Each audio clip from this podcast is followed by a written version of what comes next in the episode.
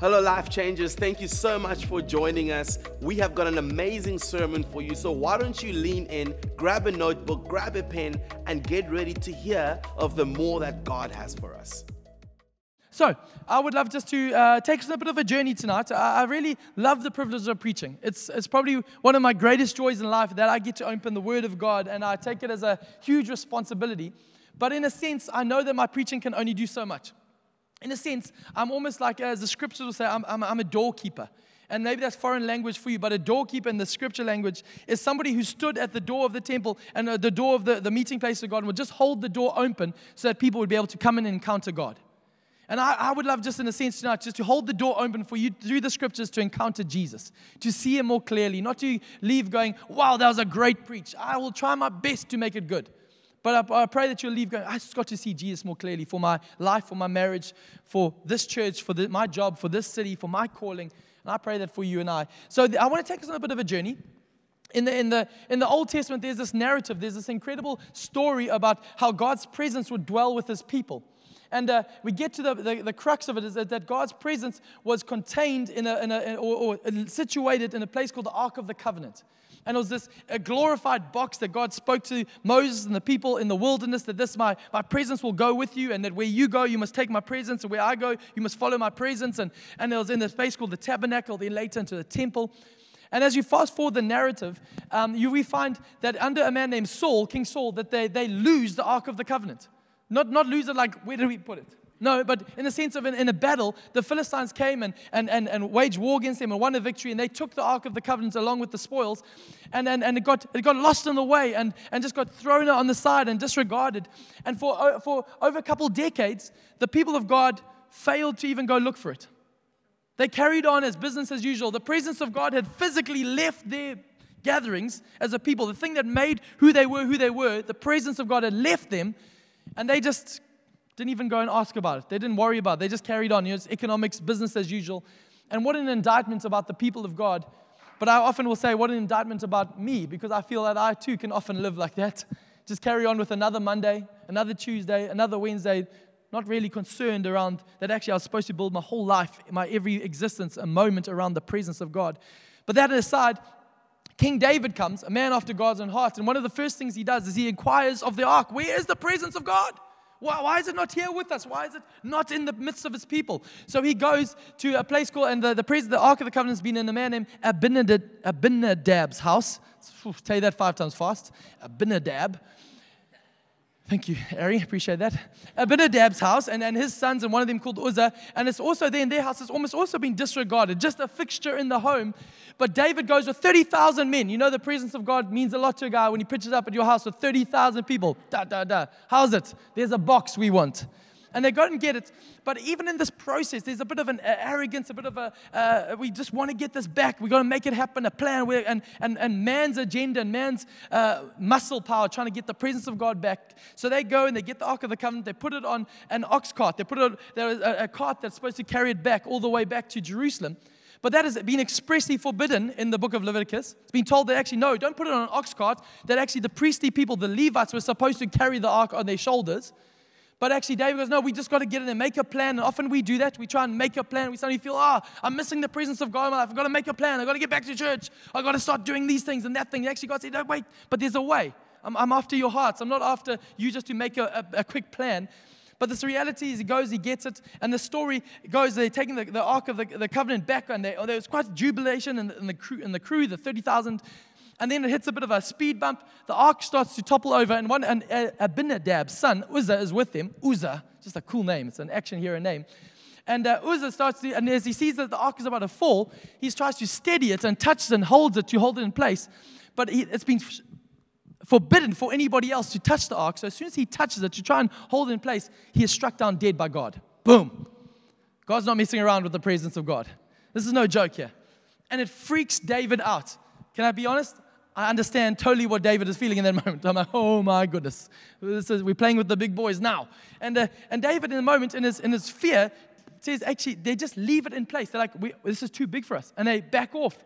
They leave the ark there and they leave it at a man named Obed Edom's house. It's at this location. Obed Edom takes that ark into his home and they and his family say they just almost look after it. And David goes back, back to his business. Stick with me, people. We're going somewhere tonight. But the amazing thing is, as the scripture will tell us, in, in a brief few verses, it says that the Ark of the Covenant stayed at Obed Edom's house for three months. And it says that Obed Edom, though, had a different spirit about him. He actually honored the presence of God. He wasn't flippant about it. He wasn't just using it, just, oh, where is it? He honored it. And it says that his home was blessed. Says his children were blessed. He had a lineage that were just profound and blessed in every single area of their life. They were blessed so profusely that actually news reached David's ears that Obed Edom was being ridiculously blessed because the presence of God was in his house.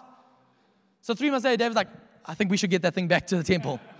So this time David goes, and this time it's a little bit different. David then goes and they follow to the law and they walk from Obed Edom's house all the way to Jerusalem. And this is how it goes. Every six steps they take, the priesthood takes every six steps with the ark on the shoulders. They stop and they slaughter a bull. Now, bulls were expensive in those days, people. Still are, I'm, I'm told. But they were very expensive. That's basically like a, uh, your, your Mercedes S Class. Every six steps, just taking a Mercedes and smashing it. Very expensive journey from Obed Edom's house to the temple. Every six steps. And it's this incredible procession. And, and they get closer and closer to the temple. And eventually they take the, the Ark of the Covenant, gets back to the temple. But I, I don't want to I don't want to digress. I want to tell you about this man, Obed Edom. The next time you see his little name, Obed Edom, pitch up, is a little bit later in the book of Chronicles. We find that Obed Edom has moved his house and his family to the temple and his whole family, him and his sons, have become doorkeepers in the house of God. Because they've encountered the presence of God so much, they said, We cannot live away from that. We need to spend, we'll give everything. In the moment, a lowly position, a doorkeeper is a lowly position, just someone who opens the door for people to encounter the presence of God. But he said, I'll give my life to do that because I've tasted something so beautiful. And I, that's where the psalmist would write. He wrote this, this thing, he said, I'd rather be a doorkeeper in the house of my God than dwell in the tents of the wicked than live, then I'd rather be a doorkeeper in the presence of God, live with that agenda than, than get all the promotions. I'd rather, I'd give up every relationship, I'll give up every agenda just f- for that. There's a radical reality. And I really believe that God is calling us in this season to remind us that we are doorkeepers of the presence of God. That when you walk into your office and when you walk into your home, when you meet people on the streets, when you encounter people, you are a doorkeeper. You are the way that, that actually the new covenant tells us that it's no longer, the presence is not in a box, that actually He's put His presence inside of us. That our lives are supposed to be open for people to encounter Him. So, with that in, uh, as a premise, that was the intro, people. Oh, welcome to preaching on a Sunday night. We flip our Bibles to Mark chapter 2. And Mark chapter 2 is this incredible reality. And I love the book of Mark, but I love Mark is one of the four gospels. And uh, Matthew, Mark, Luke, and John. And uh, before we read the text, before we get to that, Kath, is in, in the book of Matthew starts with reminding us about Jesus' genealogy, his family lineage. And it's this long line of, of not such good people. It's not the blessed good, it's the blessed bad. It's the good, the bad, the ugly, all in this list. But actually, it's the profound reality that Jesus, out of the very, that lineage, the life of God comes. And Matthew is shouting from page one that no matter how debaucherous your backstory is, God will always have the final say. And I love that encouragement. I love the book of Luke. The book of Luke starts by telling us about the political despot Herod that is overseeing the people of Israel. That they're under Roman oppressive rule and he is squashing them, and their way of life is being, is being fixated and, and formed and fashioned by a Roman government. And they're under political oppression.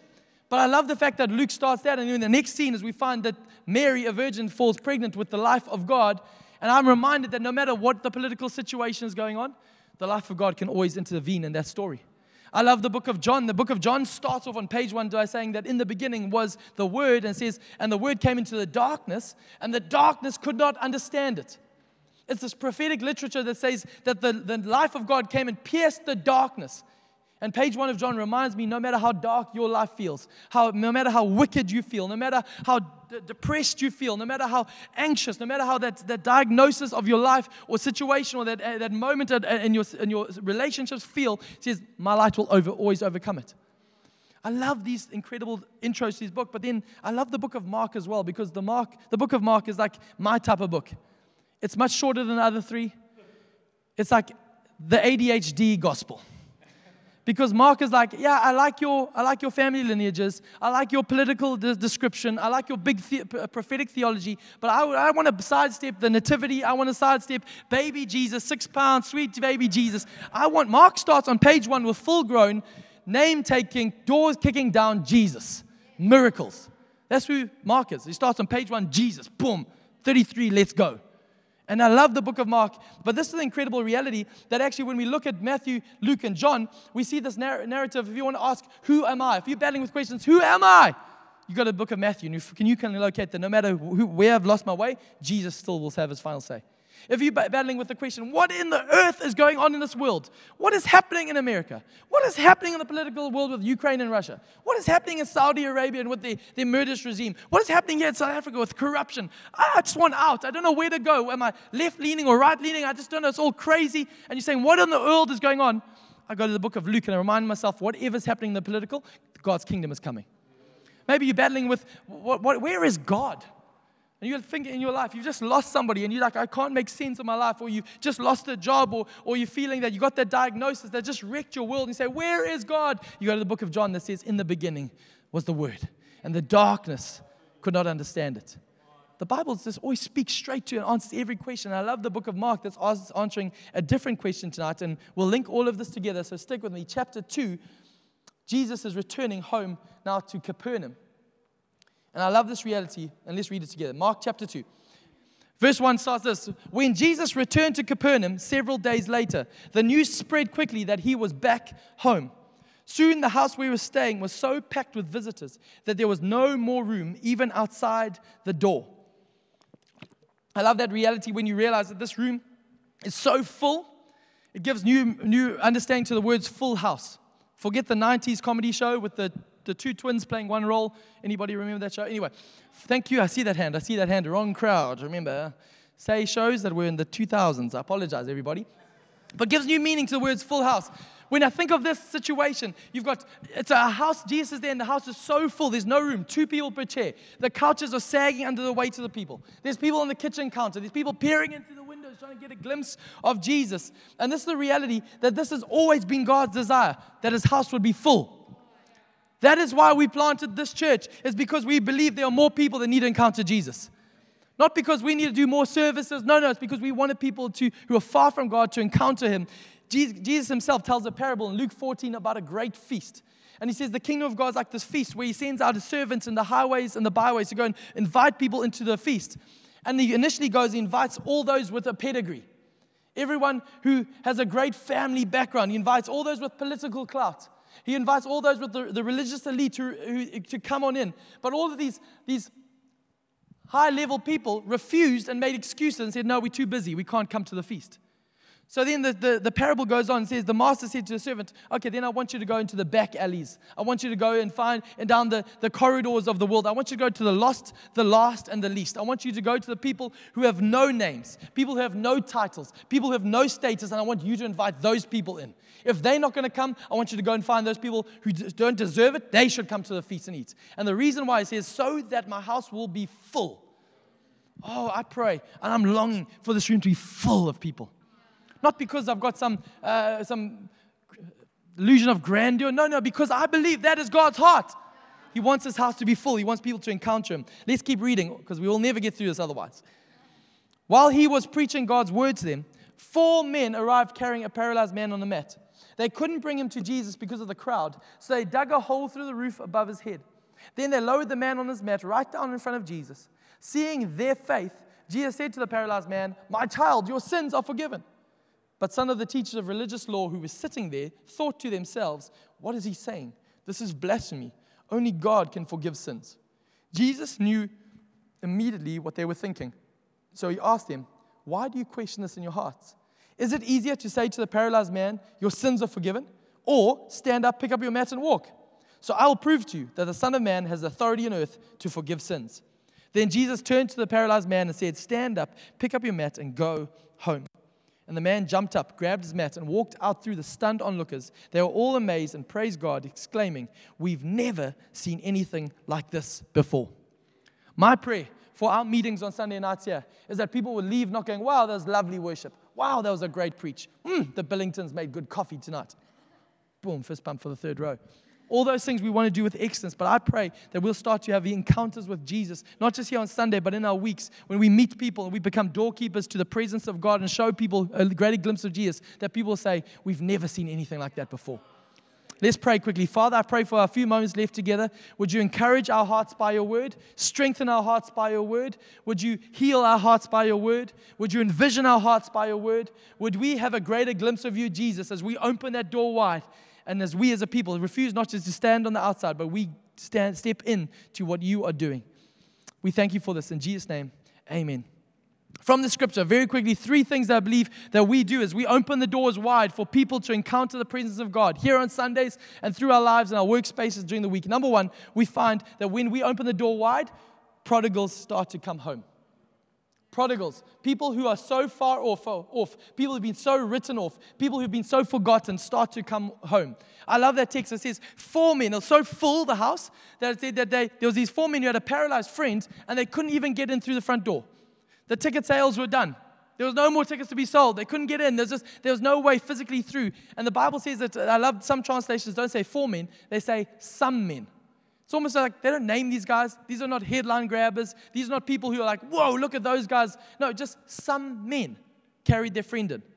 Ordinary, average, wild, faith filled, expectant somebodies, anybody's, nobody's. Some men some women. And I, as I read that, I started to think about maybe, imagine if some people who start to understand this idea that we're doorkeepers, we start to reframe our existence. We just say, um, some teachers got together, some artists, some accountants, some praying moms, some praying friends, some designers, some, some business people got, some creatives got together and saw the kingdom of God come. I thank God for some friends who prayed for my wife. My wife was a lady who did not grow up in the church, did not grow up in the Christian faith, and in her own testimony will tell us that she, her heart was hard towards the things of God. But there were some friends who prayed for her with faith week in and week out. I can't even tell you all their names, but I can tell you there were some friends who were praying for her. And on, at, at, the age of 18, they led her to the Lord on a field in George. Can you believe it? Even good things happen in George. But let me tell you, in that moment, as they, some friends, doorkeepers of the presence of God, they would pray and they contended, then they spoke with courage and opened the door as little as they could. But then Fiona saw not them, but saw Jesus through the door and said, Wow, I want that. And let me tell you, her legacy was changed. Because of her, her sister came to faith. Because of her, her mother came to faith. Because of her, she got to marry me. Wow, praise the Lord. But my, our children now are not, not raised in a different broken home, but raised in a home that has seen Jesus. And legacies have changed. Why? I tell you, because of some friends. Just some friends who are doorkeepers to the presence of God. And this is why I love that we are called to do this. And I love the reality it says this. They looked at the crowd and they didn't go, oh, well, obstacles are too big. Oh, Oh, we looked at, looked at our friends and go, oh, they'll never come to Jesus. We looked at our workspace and say, that place is just a, it's a, a hellhole. They don't want anything to do with it. I don't, I don't even want to go there on a Monday. Ah, no, no. They saw the crowd and they lifted their eyes and they climbed on the roof. I just love this faith, this faith. And the scriptures say they dug a hole in the roof above his head. Now, it's just a quick line, but that's where one thing I think Mark could have got a little bit more violent with his translation. Because let me tell you, if somebody was on this roof and they just dug a hole in the roof, it's not just, I just dug a hole in the roof. They literally were ripping the roof apart. Can you imagine, church, right now, that that, that, that chandelier starts to get unhinged? It's what a service, people. I just keep preaching, and Jesus keeps preaching. Chandeliers are falling, and clay, pictures are shaking off the wall. His friends are ripping through the roof to get a paralyzed man on a mat, a big enough hole. It's not just a little gap. They're ripping the roof off. This is violent. This is faith. This is some men who say we want to be doorkeepers so people can see Jesus. And I love the reality as they start to do that, they're ripped off the roof. And let me tell you, the Bible tells us that the culture of the day says that roofs were made out of clay tiles. that were laid on a mat of branches and grass, supported by wooden beams, and held together not by cement, but by manure. So, quite literally, these people were digging through a whole lot of crap to get their friend to Jesus. And it's literally, so I'm, I'm, I'm off the hook for saying that word. But let me tell you that that is the reality. That actually a lot of us will stop short because we go, it's too much work, it's too messy. I don't want to get involved in that story. But actually, are we a people? We're some people who are going to get our hands dirty. We're not afraid to get involved in the crap of people's lives so that we can hold the door open and they can see Jesus. Is that too strong? Thank you. Because I believe this is what we're called to do. We're not called just to come to church, we're called to become the church. And it's time for that. The world is sick and tired of people saying, come to church, but we don't open the door for people to see Jesus. I don't want people to go, wow, your church is great, but never encounter him. And the greatest advert is the people who have encountered Jesus and say, have a look at him. I'll do anything. I'll, I'll, I'll dig through your mess. We want to see the prodigals come home. Secondly, when we open the doors, the doorkeepers start to open our lives up and with faith to show people Jesus. Let me tell you another thing that will come your way is protests. Not just prodigals coming home, but protests start to resound. You see, it says some of the teachers of religious law were sitting there, seeing a miracle happen in front of their eyes, and they go, What is he saying? This is blasphemy. Only God can forgive sins. Let me tell you, when we preach and when we respond to the grace of Jesus, when we live for Jesus with expectation, not about our family background, not our ability to keep it all together, not ability to be ourselves free of darkness, but we trust the one who can lead us out. And we say, Jesus is you. Despite my anxiety, I'm going to keep opening the way and show people, look, no, don't look at me, look at him. Let me tell you what will happen when we do this the enemy will get rattled. And the enemy will find his voice.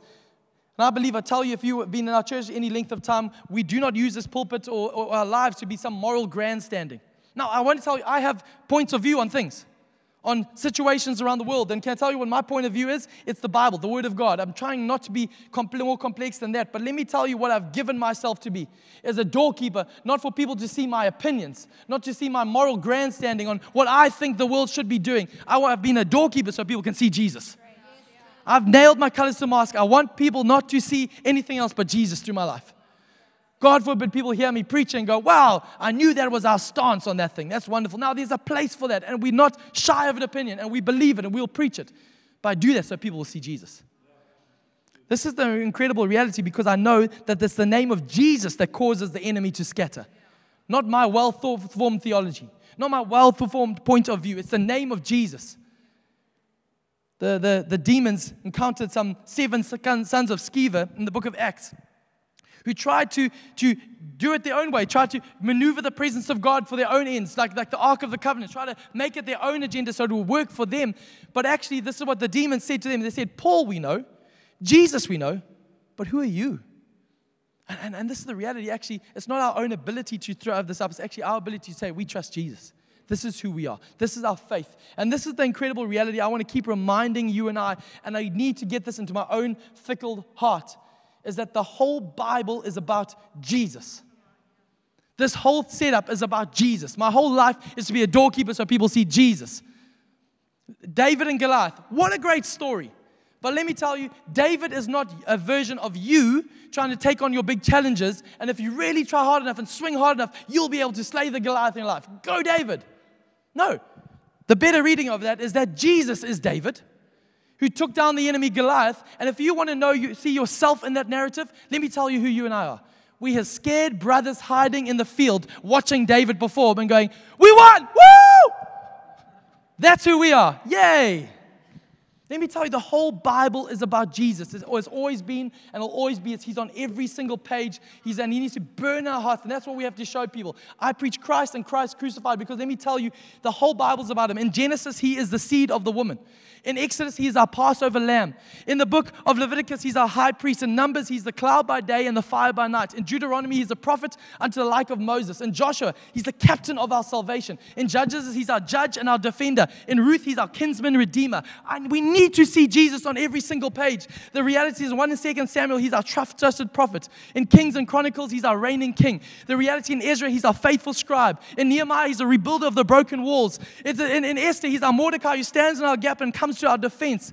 In the book of Job, he's our day spring from on high. In Psalms, he's the Lord our shepherd. In Proverbs and Ecclesiastes, he's our wisdom. This is who Jesus is. We've got to get a glimpse. He's on every single page. In Isaiah and Song of Songs, he's the, he's the lover of our souls. In Isaiah, he is, our, he is the, the Prince of Peace. In Lamentations, he's the weeping prophet. In Jeremiah, he's our righteous branch. I could go on and on and on, but for time's sake, I want to tell you he's on every single page. Do you believe me? Jesus is burning through the Bible. Oh, you don't believe me? In Matthew, he is the Messiah. In Mark, he's the miracle worker. In Luke, he's the Son of Man. In John, he's the Son of God. In Acts, he's the one who gives the Holy Ghost and fire. In Romans, he's our justifier. In Galatians, he's the breaker of the curse of the law. In Ephesians, he's every spiritual blessing he pours out from heaven. In Philippians, he's our joy no matter the circumstance. In Colossians, he's the supremacy of Christ. We could go on and on and on. He is on every page. And you have to show him that he's on every day of our lives. He's in every situation. We have to show Christ. This is who Jesus is. And I want to tell you that we have to burn for this. We have to burn for Jesus because I'm telling you, if you're not burning for Jesus, people aren't seeing him in your life. I'd rather be a doorkeeper in the house of God. than live in the tents of the wicked. I'd rather do this. This is what I've been called to do. And let me tell you, when we open the door of our life a little bit and we start to show people Jesus and we start to give them a little bit more faith and say, just have a look, have a look at Jesus. Don't look at me, look at him, look at him. Let me tell you, prodigals come home. The enemy will start to be shaken, protests will happen. And thirdly, I want to tell you, praise starts to burn in our hearts, and the people of God, praise will become your language. Because this narrative finishes and tells us it says that they start they were so amazed at this healing that took place. It says that they all started to praise him. And they said we have never seen anything like this before it's almost like a Coke bottle being shaken. I think a lot of our services are like this. That actually we, we, we shake the Coke bottle and we worship and we like encounter Jesus and go, Yes, that's amazing. It shakes. Wow, God, you're doing such great. But we, we're just shaken, but nothing changes.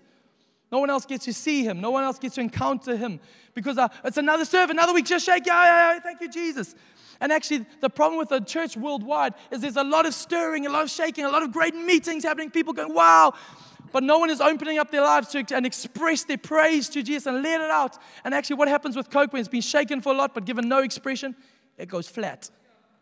A lot of the church is flat because not allowing the people to see the presence of God. But actually, we call just to open it up a little bit, open up a little bit, and actually pour out of praise. There you go, Thornton. Bless you. Just seeing if row two there is awake. Eh? but let me tell you, I really believe, I want to encourage you that this is how it starts for us as we open the door a little bit, open your heart, open your voice to start praising Him. It's pray. The worship and praise is not a personality type. Oh, I'm not expressive. No, it's not. It's a revelation of Jesus. If you've seen him, you'll praise him. Try, if you've seen him, you will lift your hands, you will shout. I've seen people go wild. And I went to a church once and somebody was going wild in the corner in worship. And I was like, oh my gosh, come on, can someone calm that person down? Until somebody came to me, I was like, it's distracting. And the guy I said, tell me their story. I was like, oh. And the person came, let me tell you, they were just set free from drugs. They've just encountered Jesus. They radically changed. Their lives are different. I'm like, oh, I'm sorry. They should be worshiping more wildly. Because actually, they were dead, now they're alive. This is the reality. You see, in Mark chapter 6, in Mark 2, we find Jesus goes home to Capernaum. This is this, this, this new home, this fishing village, this home, and they're, they're all amazed and they worship him. In Mark chapter 6, four chapters later, he goes to his, his original home, his cultural home of Nazareth. And when he gets there, he meets a different expression. The reality is that they go there and people are, they're cynical. And they watch there and they go, geez, that's wonderful miracles, but isn't that Joseph's son? And they try and rationalize and they go, yeah, we're not going to get too excited about that. Chapter 2 ends with this They were amazed and praised God. Chapter 6, with their unbelief, it says this Jesus was amazed at their unbelief. Would you rather have Jesus amazed that you, that you saw me and you didn't believe me? You had glimpses of me and you never took steps of faith. I'm amazed that you didn't, didn't take steps of faith and trust me. Or would you rather us get amazed at him and say, We're going to praise him? We're going to praise him and trust him. We're going to open up that lid a little bit. Let me tell you, this is the pattern, not just of this scripture, it's the pattern of the Bible. That actually, pro- when we open the door, prodigals return. That pro- the enemy starts to get rattled and that praise started to erupt. Luke chapter 15, the great parable that Jesus tells about the prodigal son. We're told the prodigal son runs far from home, spends all that he has on loose living, gets to the very end of himself. But the whole time, we find that actually the story is not about the prodigal son who's gone far. It's about a prodigal father, father who's standing there looking for the prodigal son, who's on the porch every single day looking for the faintest glimpse of his return. His eyes are fixed, waiting for him to come home. And at the merest sight of him, we told that the father hikes up his traditional dress and sprints down the road, not with a finger and a moral grandstanding. What have you done? Where did you spend the money? Where have you been? No, but with arms outstretched, saying, Welcome home, my boy. Welcome home, my boy. And prodigals return as soon as the moment the door is open for prodigals to come home. What happens very next is the protest starts. The older brother comes and says, That's not fair. I've been here all the time, and why are you giving him such fanfare? What is happening? I've been toeing the line. And protests start to come in this moment. But actually, the father starts to explain to him, saying, All that I've had has always been yours. Always been yours, but you've closed the doors. Time for you to open the doors, allow the brother to come home. And then this is the thing, the amazing story ends and culminates in a party, in praise. As he says, kill the fattened calf, put the robe on his shoulders, put a ring on his finger, put shoes on his feet. Let's, let's crank up the band, turn it up, top notch, let's go. Put on the dancing shoes. Why? Because the son who was dead is now alive. He who was lost is now found, and praise erupts. The prodigals return home, the protests come, but let me tell you, the praise will always have the final word. Let me tell you this as we land, and I call the band up just to help us land this moment, if that's all right. Is this reality? I'm calling us to be a people, some people, ordinary people who will choose to tear the roof off of our faith in this moment so that other people see God. Doorkeepers who say, I'd rather be a doorkeeper in the house of my God than, than anything else in this world. That nothing else is going to distract me. My life, my business, my family, my relationship, my finances, I'm going to open the door so people can see Jesus. Tear the roof off. Tear the roof off on your expectation of people to come home. Tear the roof off on actually what God wants to do for, to push back the enemy in your life. Tear the roof off of your praise and start to give voice to it, give vent to it, and allow God to speak through you as you give Him praise in the darkest night. I know that the, my greatest time of when I've been praying is when my life is looking darkest. That actually, when I start to praise despite the, how I feel and say, God, I trust you, that's more powerful than when I'm on the mountaintop. We got to be a people who, who trust Him. But here's my courage for you and I tonight it's not in our ability, as I told you. It's always been and always will be about Jesus. Because the scripture tells us, the prophet Isaiah said, God, would you rend the heavens? Would you tear the heavens? Would you rip open the heavens and come down? And Jesus did. Let me tell you, as Uzzah came and he touched the ark and he died because earth touched heaven illegitimately. Let me tell you what happened when heaven came and touched earth legitimately. Jesus died on our behalf. He died on our behalf as heaven encountered earth. Let me tell you the amazing reality is the heavens were ripped up open. As Jesus died on the cross, we're told that the curtain was torn from top to bottom. It was ripped open. The curtain that separated God and man was ripped and said, The way is open. And the body of Jesus, he died on the cross. We're told that his body, the final veil, the one, the, his flesh, as Hebrew says, was torn, was ripped. So prodigals like you and me, who are undeserving, who have no, no, no hope in our own accord, who our family lines are so broken, our history is so wretched, our story is so broken, our, our, the oppression of the world is too much, we cannot bear the weight, the darkness of our situation is too much, but but he rent the heavens. He opened the veil. He tore his body so we could come home. That was an amazing sermon. If you would like to find out what your next step is, why don't you go to our website, lifechanges.org.za, or follow us on social media to find out about what is happening in the life of our church. Life Changes Church, we love you. Have an amazing, amazing week.